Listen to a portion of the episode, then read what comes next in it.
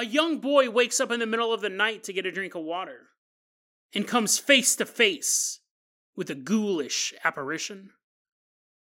And then we travel to the Appalachian Mountains to take a look at a new conspiracy theory.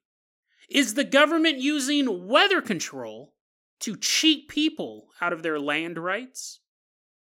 And then Missing Persons Week continues as we travel to Northern Ireland, where we take a look at the terrifying true story of not just one missing person, not just two missing persons, but 250 people vanished overnight in a small Irish town.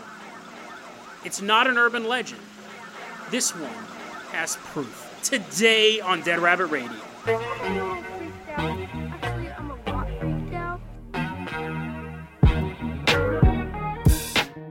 Everyone, welcome back to another episode of Dead Rabbit Radio. I'm your host, Jason Carpenter. I'm having a great day. I hope you guys are having a great day too. I hope you guys are having tons of fun doing whatever you're doing. You're robbing that bank, you're getting away with it. They'll never catch you. You're listening to Dead Rabbit Radio. Should be listening to Police Scanner, but you just can't control yourself. Speaking of not being able to control themselves, coming into Dead Rabbit Command right now, victim of the most unfortunate segue yet. Coming into Dead Rabbit Command right now, our newest Patreon supporter, it's Mr. Poke.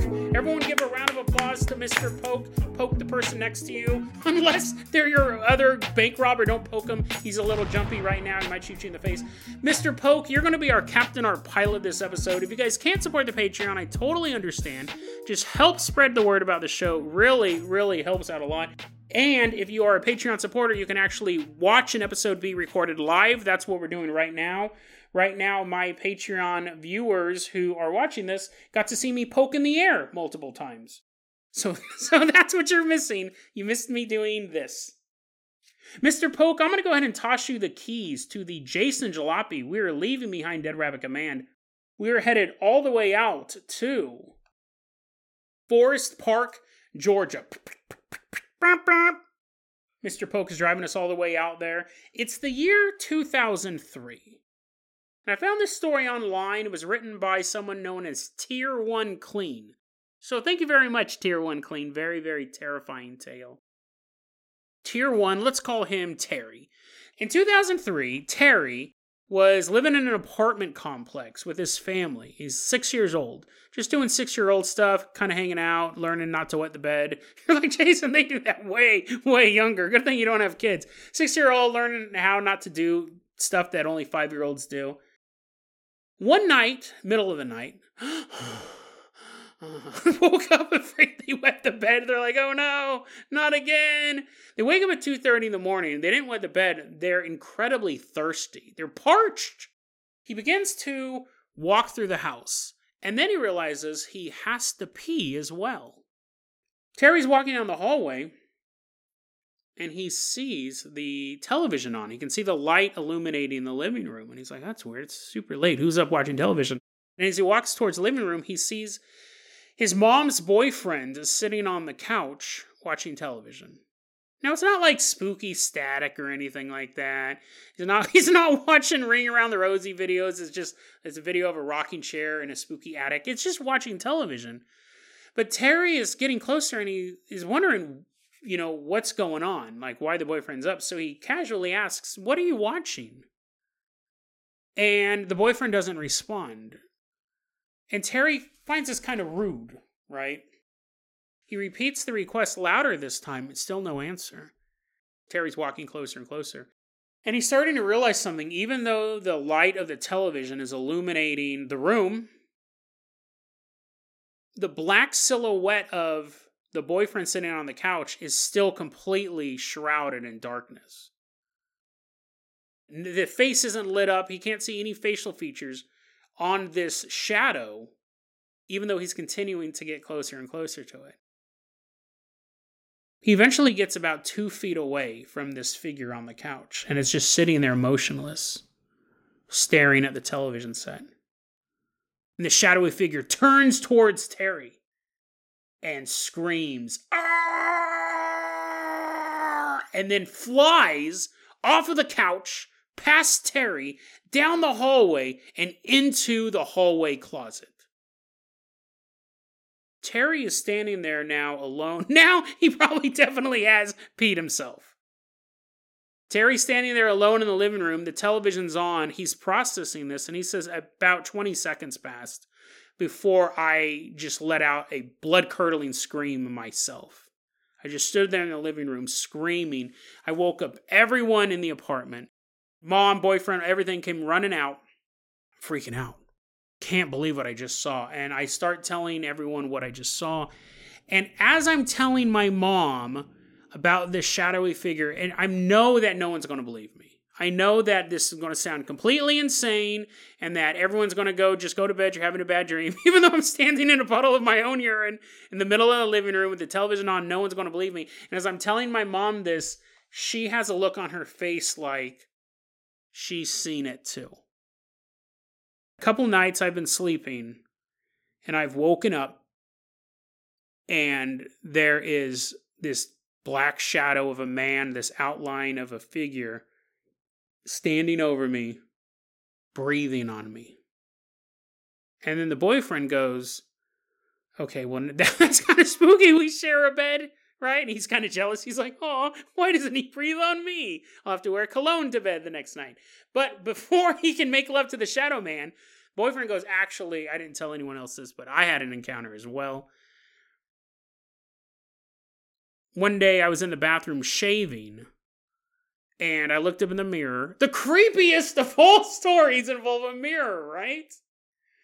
I'm shaving. I, I swear I'm just going to not use mirrors anymore. I'm shaving, and I look in the mirror, and standing in the shower, with the shower curtain closed, I see the silhouette of a man standing there through the shower curtain, this black shadow of a man standing in the shower.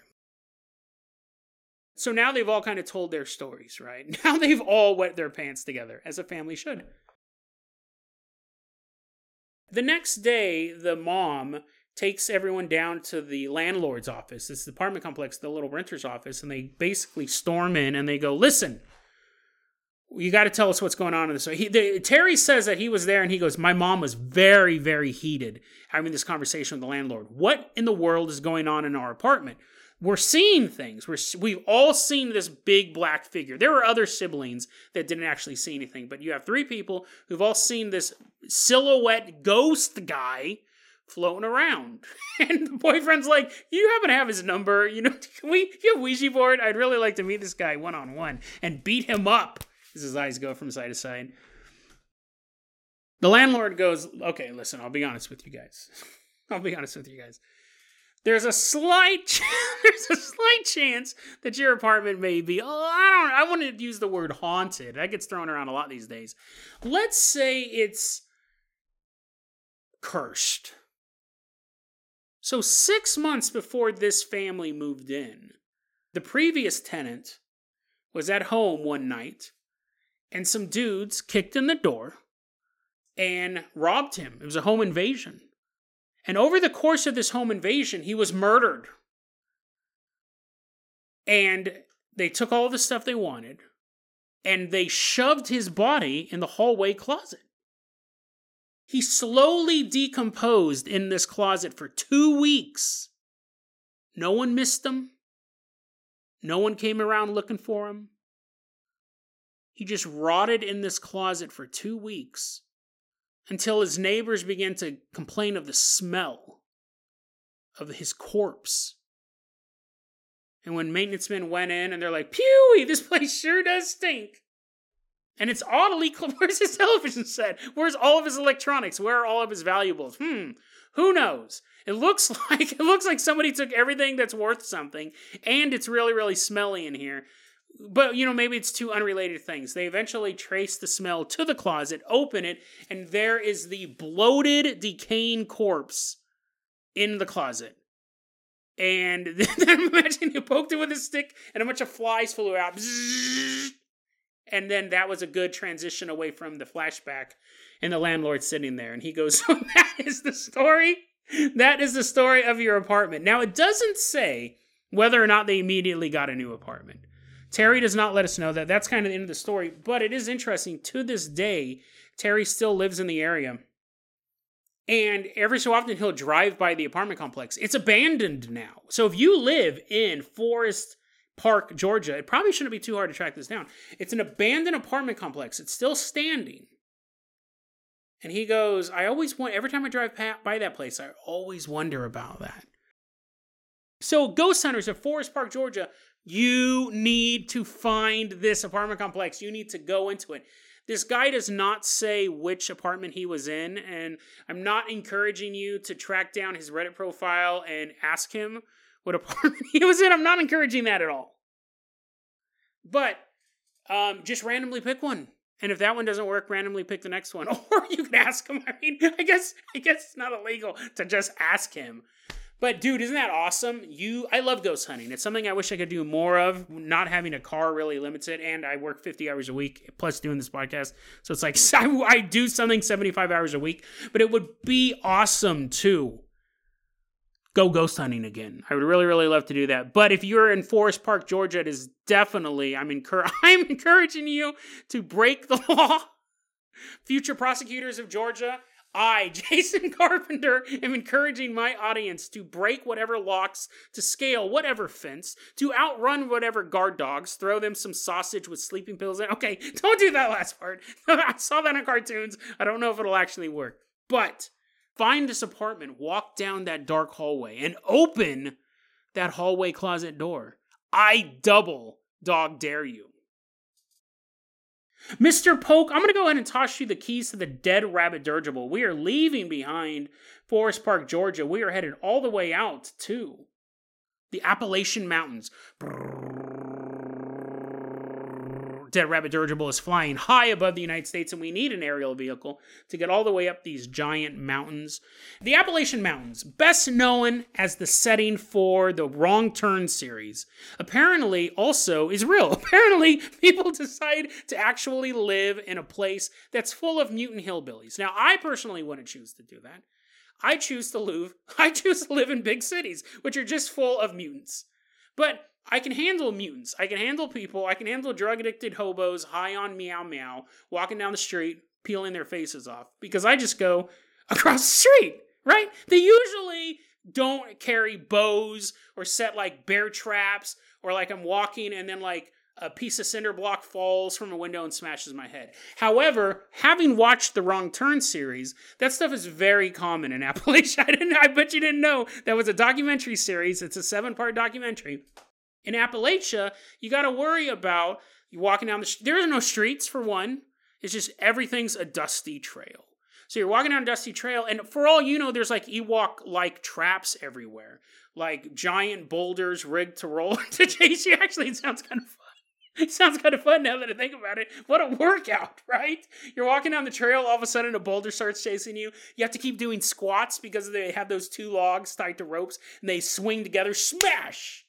And you just duck. You have to keep ducking below them.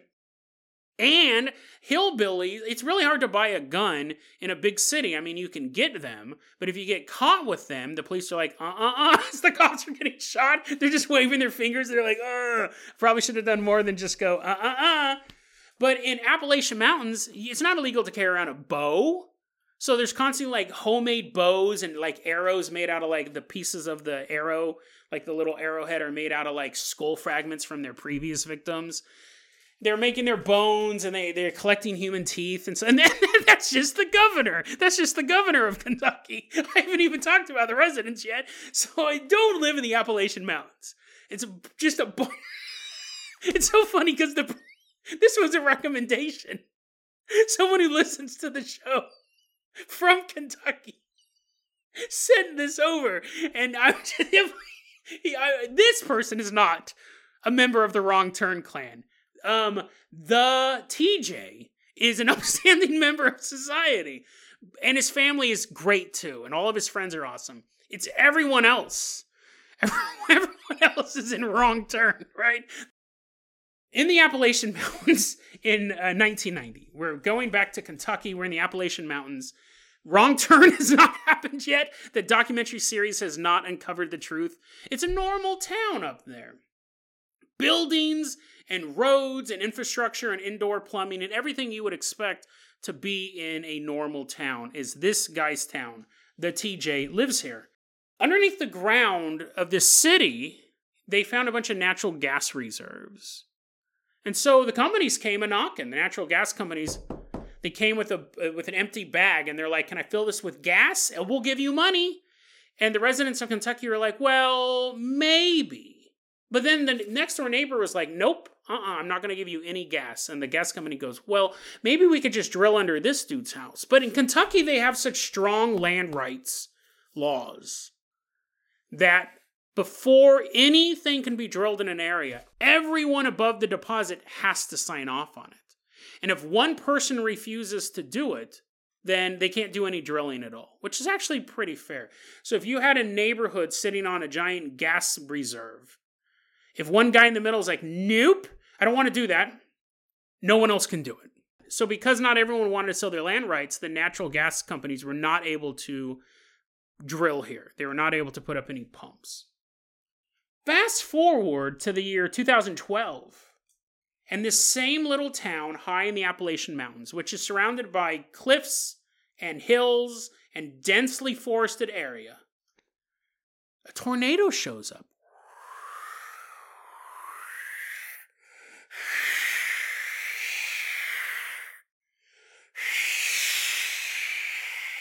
Spinning around and around like trees are going, oh no, hillbillies, hillbillies are being flung all over the place. They're like, no, my death traps. And I spent so long building those. I spent so long inbreeding. No, and they're watching their loved ones get flown all over the place. This tornado hits the town, specifically hits this town, and when it's done, when it's dissipated, the area that it hit the most, oddly enough, was the area right on top of the natural gas reserve. And so, because so much damage was done and so many repairs had to be made, people made a deal with the companies. I need to rebuild, so I will allow you to drill on this land. And because everyone in this area needed money, they all agreed for the drilling to commence. And now this area is being tapped by the natural gas companies. They are hitting those reserves.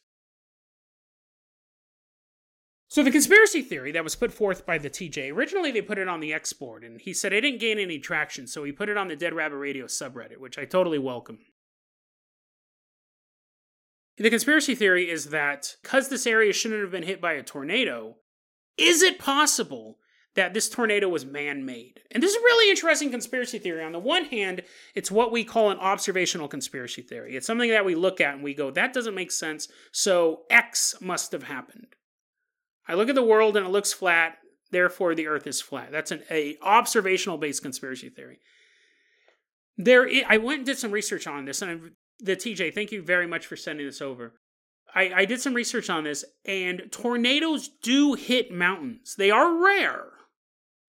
They do hit mountains, though, and there have been tornadoes in the Appalachians. However, I wasn't able to find a tornado in Kentucky. I did find a bunch of tornadoes in West Virginia that hit in the Appalachians. I wasn't able to find one in Kentucky. I'm sure they exist. But even the TJ is saying the TJ never said tornadoes don't happen in mountains. He was saying because the area they were in with the forest and with these large hills surrounding this town, it shouldn't have it. It's more unlikely. So the conspiracy theory is, is that it was a man-made tornado. It's interesting because I will say this: it possibly could be. The humans controlling the weather is one of those things that if it came out that it was true, I think most people would go, yeah, I figured that. Like if Bigfoot showed up, I think a lot of people would be shocked. I think even a lot of people in the paranormal world would be shocked by that. Be like, yeah, I guess I probably thought he existed, but we'd been looking for him for such a long time. If it turned out that reptilians were secretly running the world, I think a lot of people would be like, what? What is this? But let's say if tomorrow you found out for a fact that there was a secret group of 13 families that had been controlling world politics for the past 300 years. Most conspiracy theorists, most people would honestly say, I kind of figured that.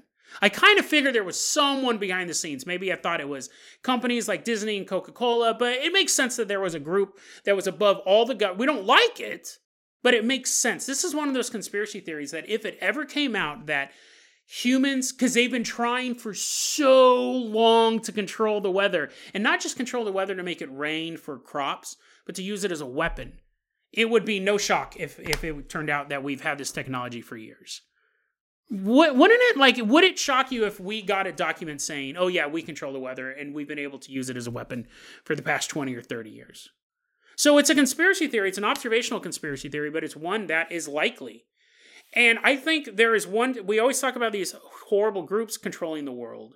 But I think one of the things we always miss, and I think it's, I think it's a plan. I think we miss it on purpose, not on our purpose, but on someone else's. We can talk about all the Illuminati and the 13 families and these secret societies.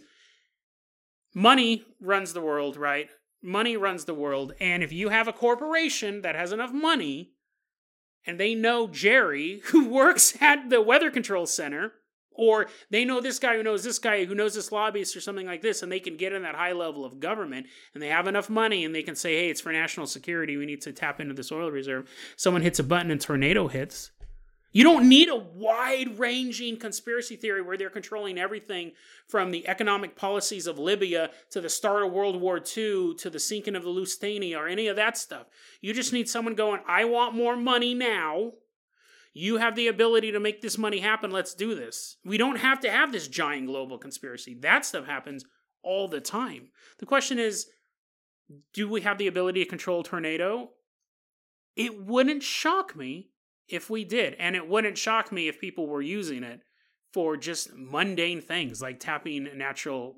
I think the thing is, conspiracy theories, we always want to go so big but it's far more likely this stuff impacts us in very minor ways. Oh, we lost our land rights. We're getting paid some money. We sold our land so we could get this stuff fixed. And interesting conspiracy theory, and it really might be true. It's one of those ones that just might be true, which is always interesting. So thank you the TJ for sending that over. Please, please do not take the wrong turn the wrong way. Get it? as I'm nudging as I'm nudging you as he's getting his bow ready, his homemade bow made out of human femurs and rib cage. Mr. Poke, before he can kill me and mount my skull and spine as a trophy and turn my pelvic bone into some sort of shield, we are leaving behind the Appalachian Mountains. We are headed all the way out to Northern Ireland. This is Missing Week. That's what I declared it as. Each day we have a story about somebody missing. The first day was about a missing young girl. The second day, I didn't explicitly say, but it was about a man who missed his job. He, he kind of went missing, right? He was gone for a couple hours. But it was still, he was. People missed him. They go, hey, where is Gladwell? So today we're going to talk, we're going to amp it up a bit. We're going to amp it up a bit from a guy who was just late to work.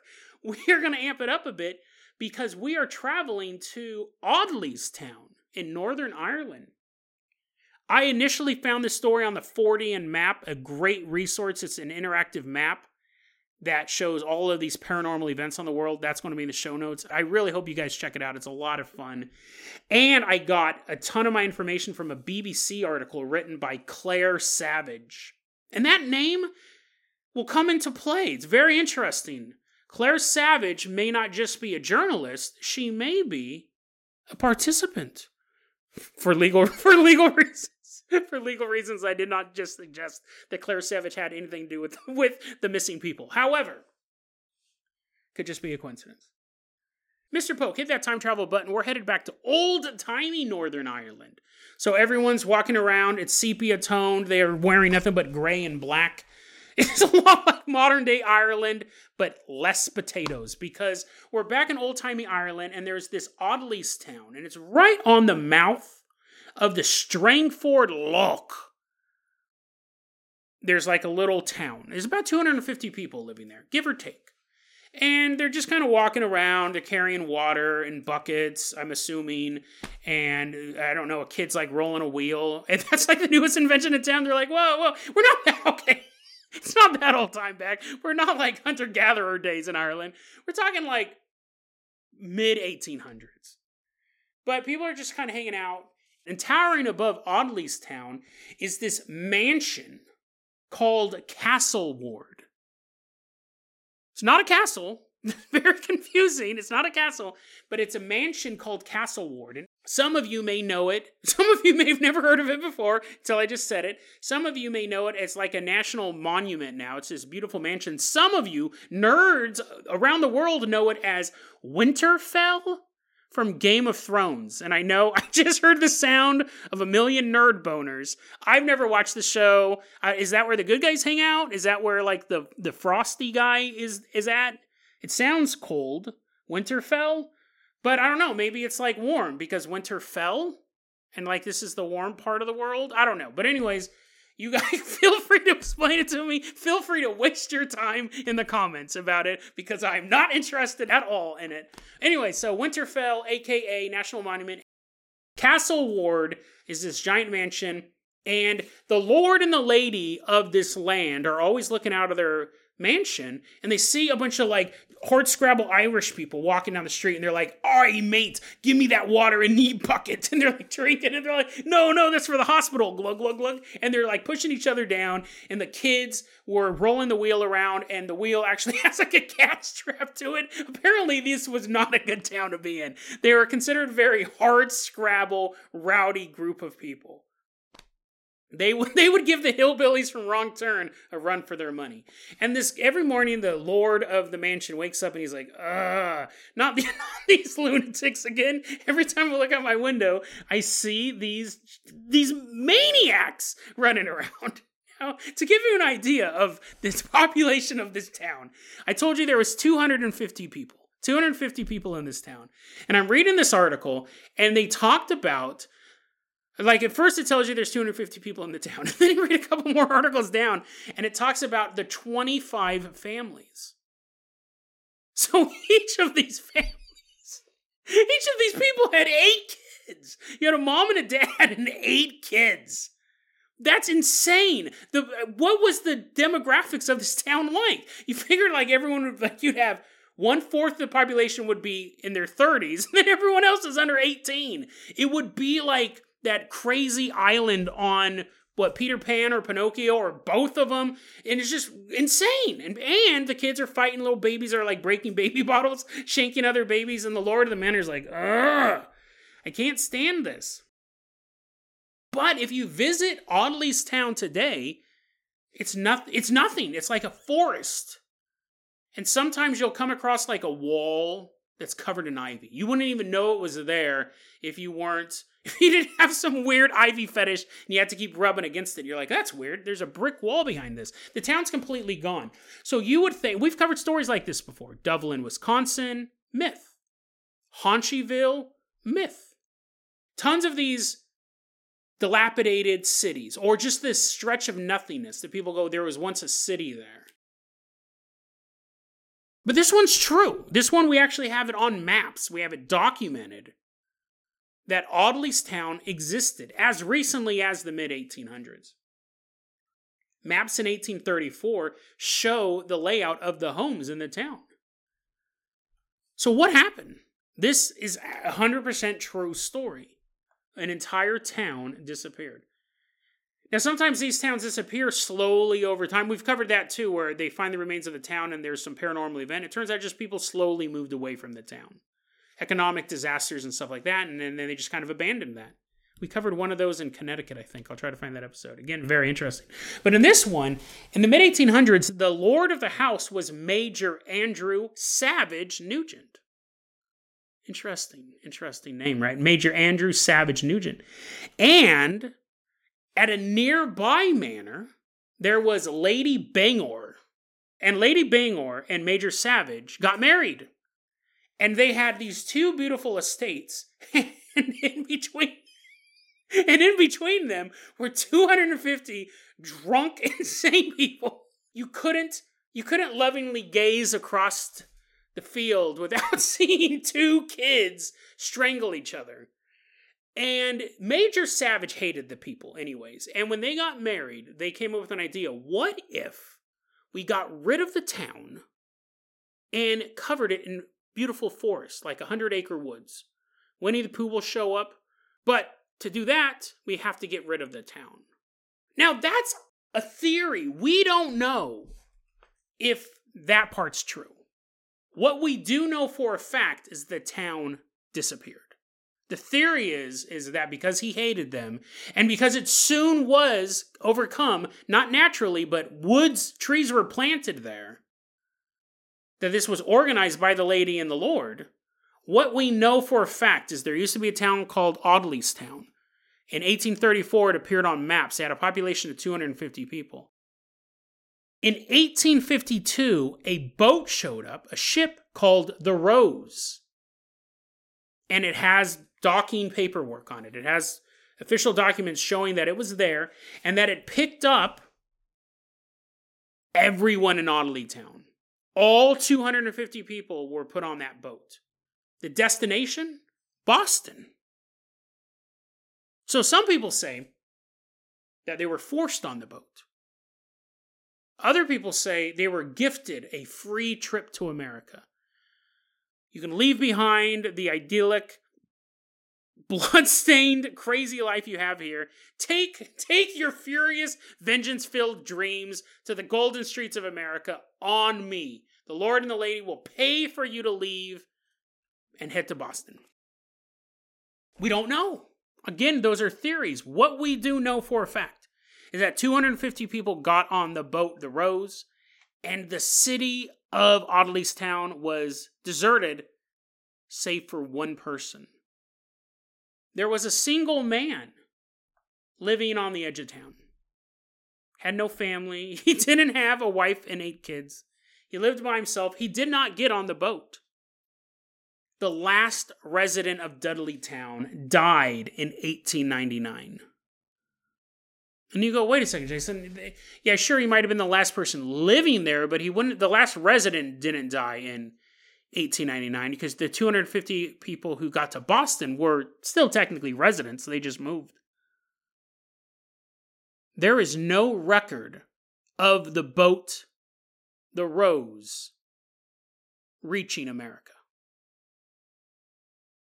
We know the boat exists. We know the boat picked up 250 people and then it disappears from the maritime records. Some people say the boat was lost at sea and the entire town drowned. Some people say that they never were destined to go to America. The boat's name was fake. And the whole plot was to get them out to sea and to dump them. Throw the men, women, and children overboard like rats, and then sail back to Boston under a new name. Some people have more innocent theories that the boat got to its destination, and everyone there who got off simply changed their names to O'Hallahan or I don't know. That's not that. I mean, that pretty much probably was their name, but they probably maybe they changed their names. We actually know the names, the family names who got on board the ship, but we don't show those names disembarking. We don't show the Rose ever hitting Boston. But maybe they all changed their names, and maybe the captain decided to change the name of his boat along the way, and they did reach Boston, and they did get the American dream. They did all become bare knuckle boxers and police officers and have a far and away journey and fall in love with Nicole Kidman. Maybe that happened. Maybe it's far less dire than we think. But the most likely explanation is that they were lost at sea, either accidentally or intentionally. How come this story's not more popular? I, I, I'm kind of surprised. I was not able to find many sources on this. The first I heard about it was just the other day Audleystown. An entire town disappears overnight, and we don't know what happened to them. And there's records showing that this town existed, and now it doesn't exist. And I'm surprised the story is not more out there. So that's one thing that's intriguing about it. But secondly, and we'll wrap it up like this this plays into the second story I was talking about. You could have easily said, and as time goes on, this story may start to evolve that they were abducted by aliens or some sort of paranormal event happened, some sort of Bell ray surge happened that evaporated the entire town. You could probably come up with stuff like that. But in the reality of things, without the sci fi conspiracy cap theories, What we had was a conspiracy theory, because it is most likely that the Lord and Lady got rid of them. We don't know if the plan was to kill them all. Probably wouldn't have shed any tears, but they most likely chartered the boat. Somebody paid for the boat to pick them up. Goes back to the weather control story. Conspiracy theories don't have to be super sci fi. They don't have to include reptilians. They don't have to be this world changing thing. Sometimes it's just the person not in charge of the world, but in charge of your life, your boss, your mayor, the Lord who's looking over your land. Those are the ones that really, really affect you. And those are the ones we have to look out for. Whether or not the Illuminati existed meant nothing to Audleystown. It was their neighbor who eliminated them and completely destroyed any trace of their town to the point that today it's an incredibly obscure conspiracy theory. And it's only going to get more and more lost to the sands of time or to the trees of time and the ivy vines of time. It's just a reminder that whether we're being put in a haunted apartment by a landlord, hit with a tornado in the middle of nowhere, or put on a boat to sail across the sea and never reach your destination. It's just a reminder how little control people have in their lives. There's always a bigger fish, as the saying goes. And you don't always have to worry about the biggest fish in the ocean that's trying to control everything. Sometimes you just have to be aware of the fish that's slightly bigger than you, because that is the one who will most likely take a bite. Deadrabbitradio at gmail.com is going to be our email address. You can also hit us up at facebook.com slash deadrabbitradio. TikTok is at deadrabbitradio. Dead Rabbit Radio is the daily paranormal conspiracy and true crime podcast. You don't have to listen to it every day, but I'm glad you listened to it today. Have a great one, guys.